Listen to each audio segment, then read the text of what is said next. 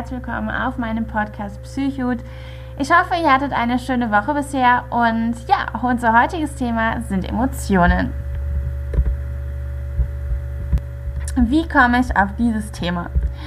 Emotionen sind ein total wichtiger Bestandteil unseres Lebens. Sie ja, bestimmen, welchen Partner wir wählen, welche Dinge wir kaufen und wie wir uns entscheiden. Emotionen sind unser in Anführungszeichen Bauchgefühl, ähm, was jeder Mensch hat.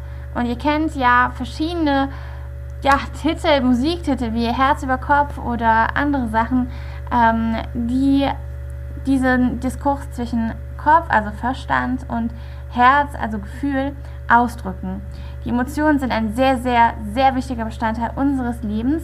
Und das hat auch schon ähm, Hermann Ebbinghaus erkannt. Er meinte nämlich, die Emotionspsychologie hat eine lange Vergangenheit und eine besonders kurze Geschichte. Bedeutet, Menschen, die früher lebten und noch nicht diese wissenschaftlichen ähm, Möglichkeiten haben, die wir heute genießen können, haben sich natürlich auch schon Gedanken zu Emotionen gemacht, aber halt noch nicht in der ja, wissenschaftlichen Weise, wie es uns heute möglich ist. Heute können wir sie erfassen, messen und darstellen und ähm, machen das Ganze ein bisschen greifbarer. Dieses diffuse Gefühl wird dann greifbar.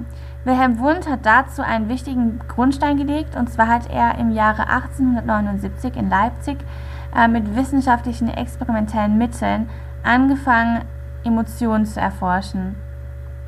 Viele Klassiker der Emotionspsychologie stammen beispielsweise von Charles Darwin, von William James oder auch von Wilhelm Wundt. Und ähm, sowieso kann diese Epoche, in der diese Herren gelebt und gearbeitet haben, also das 19. Jahrhundert, als gute Epoche der Emotionspsychologie gewertet werden, da da erste Werke ähm, dieser jungen Disziplin aufkamen und somit einen Grundstein für unsere heute wissenschaftliche Erforschung der Emotionspsychologie zugrunde legen. Leider änderte sich durch das Aufkommen des Behaviorismus im ähm, 20. Jahrhundert die Erforschung der Emotionen ja drastisch. Im Behaviorismus, wie die meisten, glaube ich, wissen, zählt das Verhalten und ähm, ja, was kommt raus? So, das zählt als die Emotion an sich. Ab 1980 änderte sich das allerdings, denn da kam die affektive Wende und ähm, die dauert bis heute an. Also es ist eine Blütezeit der Emotionspsychologie, denn noch niemals wie jetzt wurden ähm, Emotionen so sehr in den Fokus von verschiedenen Arbeiten genommen und es besteht eine derartig hohe Nachfrage, beispielsweise in der Werbung nach optimierter Werbung im medialen Wettbewerb, nach individualisierter Werbung und ähm, ja, ihr müsst euch nur an irgendwelche Werbungen, wie zum Beispiel die Zigarettenwerbung, ähm, an der Ecke oder ähm, ja, die Autowerbung erinnern. Ihr werdet sehen, in sehr, sehr vielen Werbungen, wenn nicht sogar in allen, ähm, wird das Thema Emotionen ähm, angerissen. Also werden Emotionen übertragen. Mit Emotionen sollen Kunden gelockt werden, in Anführungszeichen. Und ähm, ja, das Produkt soll mit bestimmten Emotionen behaftet werden, sodass der Kunde, wenn er dieses Produkt beispielsweise konsumiert oder kauft, diese Emotion wiederempfindet und sozusagen seine Emotion kauft, mehr oder weniger, unter anderem. Das ist ein sehr plakativer Abriss, aber um das mal kurz hier anzudeuten. Heutzutage, wie ich eben auch schon angesprochen habe, bestehen natürlich wissenschaftlichere Mittel, als es noch vor ein paar Jahrhunderten der Fall war. Wenn man sich das mal vorstellt, so lange ist es noch gar nicht her, dass die wissenschaftlichen Mittel zur Verfügung stehen. So können wir heute auf die Neuropsychologie zurückgreifen, die uns bildgebende Verfahren offeriert und somit zur Verfügung stellt, um Emotionen eben sichtbar zu machen. Das ist ein großer ja, Anlass, um hier näher zu forschen. Das ist ein großer äh, Baustein in unserer, in unserer Gehirnstruktur, denn Emotionen sind sehr wichtig, sind ja auch, wie gesagt, Auslöser vieler Entscheidungen und ist somit ja total wichtig und sinnvoll zu erforschen. Es ist natürlich auch keine ähm, Gewährleistung jetzt dafür, dass man alles entschlüsseln kann, aber es hilft einem, auch Emotionen darstellen zu können, um zu sehen, welche Areale beispielsweise aktiviert und angeschaltet sind, ähm, wenn man eine bestimmte Emotion empfindet und welche Emotionen in welchen Arealen sozusagen mehr vertreten sind, beziehungsweise welche Emotionen halt Aktivitäten in verschiedenen Arealen ähm, aktivieren. Witzigerweise gibt es allerdings keine einheitliche Definition von dem Begriff Emotion unter führenden Emotionspsychologen, wie Ezat das ähm, 2010 feststellen musste. Um doch ein bisschen mehr Klarheit in dieses Wirrwarr zu bringen, ähm, verwende ich folgende Definition von Müssler und Rieger aus dem Lehrbuch. Und zwar ist eine Emotion eine auf ein bestimmtes Objekt ausgerichtete affektive Reaktion, die mit zeitlich befristeten Änderungen des Erlebens und Verhaltens einhergeht. Das ist wie gesagt aus dem Müssler und Rieger ähm, 2017 und zwar die dritte Auflage. Eine weitere Definition von Kelton und Groß aus dem Jahre 1999 finde ich persönlich auch ganz ähm, praktisch. Und zwar sei eine Emotion eine adaptive Reaktion auf persönlich bedeutsame Herausforderungen in der Umwelt.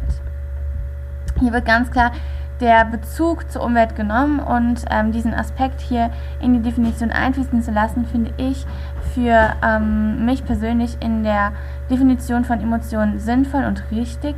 Ähm, und deshalb finde ich beide Emotionen als Arbeitshypothesen sozusagen, als Arbeitsdefinition ähm, hier jetzt erstmal sinnvoll. Jetzt kommen wir zu den Theorien über Emotionen. Emotionen haben verschiedene Komponenten. Eine subjektive, kognitive, expressive, physiologische und motivationale Komponente. Der Zusammenhang und die Gewichtung ist je nach Theorie sehr unterschiedlich. So gibt es verschiedene Ansätze, unter anderem den diskreten Ansatz.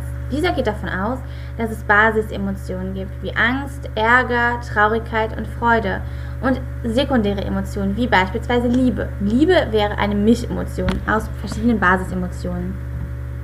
Der dimensionale Ansatz geht von einer Dimension aus, also emotionales Erleben, das auf verschiedenen emotionalen Ebenen dargestellt werden kann und wahrgenommen werden kann. Hier unterscheiden sich auch bipolare und bivariate Ansätze. Der modale Ansatz geht davon aus, dass Menschen verschiedenartige Zustände, die wir heute als Emotionen betiteln, ja, betitelt haben. Heißt also, ich nehme jetzt mal das Beispiel, wir haben eine Gemeinschaft, beispielsweise ein, ein Ursteinvolk, das ähm, Angst vor Bären hatte. Die hatten diesen Begriff, also diese Menschen hatten den Begriff Angst aber noch nicht. Also haben diese Ursteinzeitmenschen einen Mensch gesehen, haben sie verschiedene physiologische Erregungen wahrgenommen. Der Muskeltonus hat sich erhöht, ähm, die Verdauung ist heruntergefahren. Das konnten sie vielleicht alles gar nicht so richtig wahrnehmen oder bewusst wahrnehmen, aber sie wussten, dass ja, es ist unangenehm, wenn ich einem Bär entgegentrete. Und äh, diese Menschen konnten ja auch irgendwie miteinander kommunizieren. Und dieser modale Ansatz geht davon aus, dass über die Gleichheit der empfundenen Emotionen sich eine, ähm, eine Einheitlichkeit ähm, herausbilden konnte. Also dass dieser, dieses unangenehme Gefühl, dieser Angstzustand, wie wir ihn heute nennen, ähm, im Angesicht beispielsweise eines Bären dann erst ja betitelt wurde.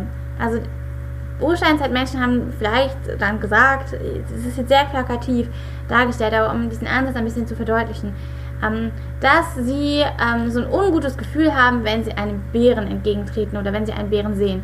Das konnten alle Ursteinzeitmenschen teilen und haben gesagt, ja, das finde ich auch so, ne? Ähm, das das finde ich doof, ist unangenehm, ist ein schlechtes Gefühl. Und diesen Spannungszustand haben die Urmenschen dann als Angst betitelt. Und dieser Ansatz, der modale Ansatz, geht davon aus, dass also Emotionen aufgrund von sozialgesellschaftlicher Einheitlichkeit, sozusagen Betitelung entstanden sind und daher dann unsere verschiedenen Emotionskategorien ähm, entstehen können. So können sich Emotionen auch durch sprachliche Varianten entscheiden und, und ähm, unterscheiden.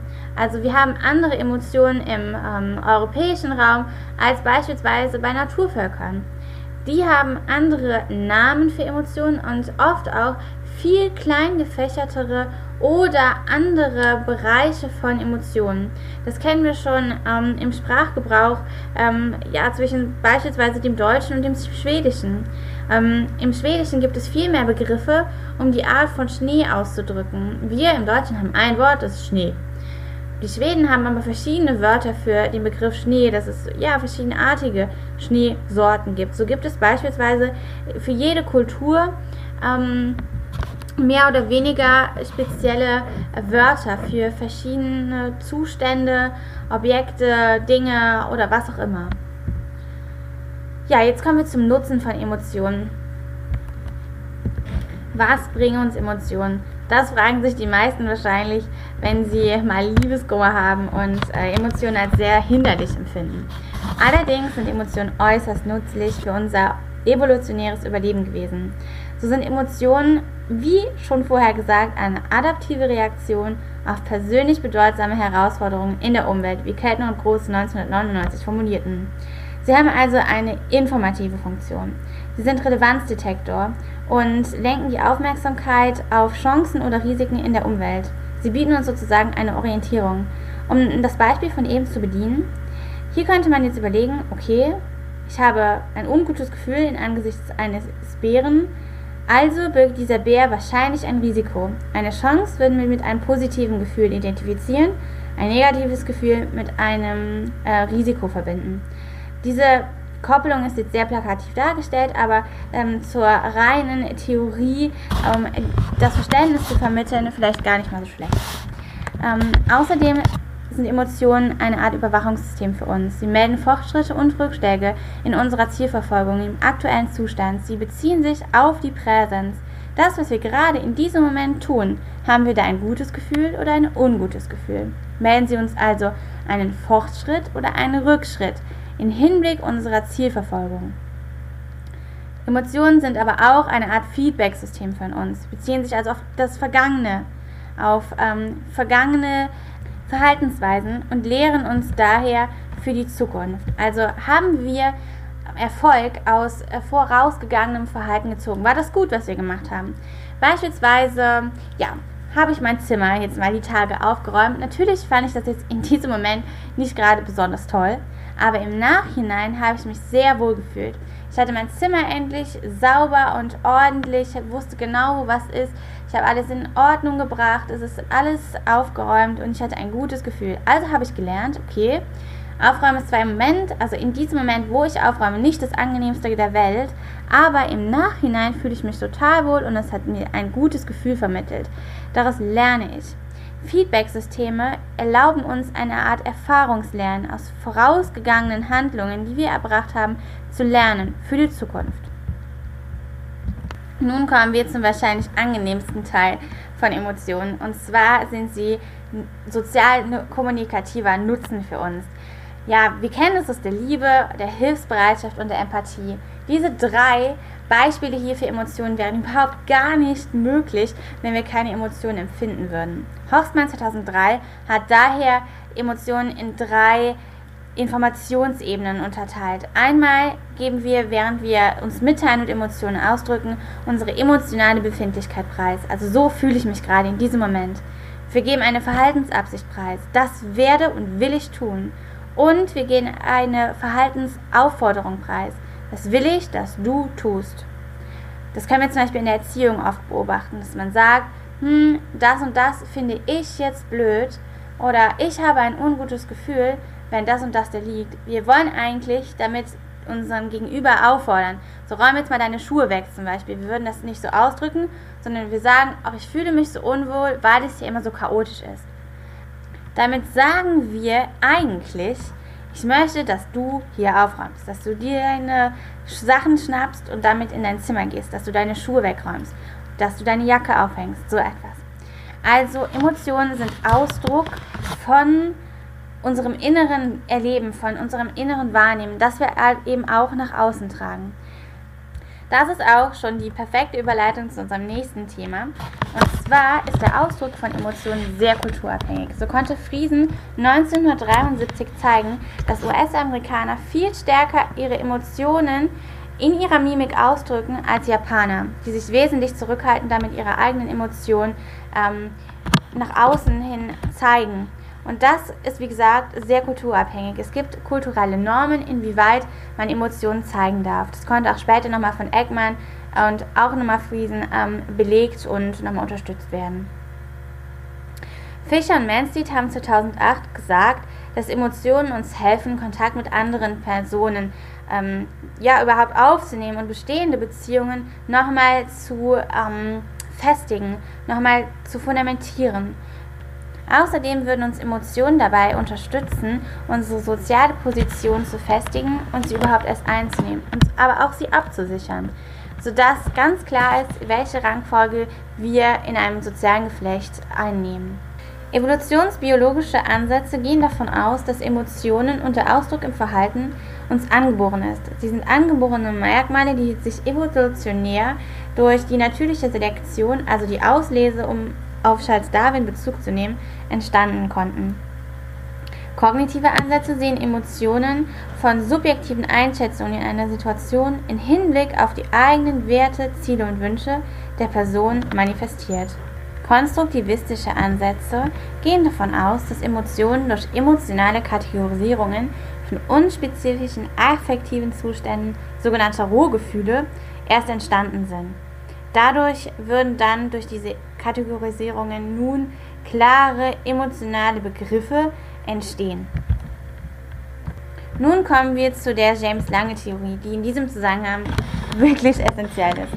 Also, sie nimmt an, wir nehmen erstens ein emotionales Ereignis wahr.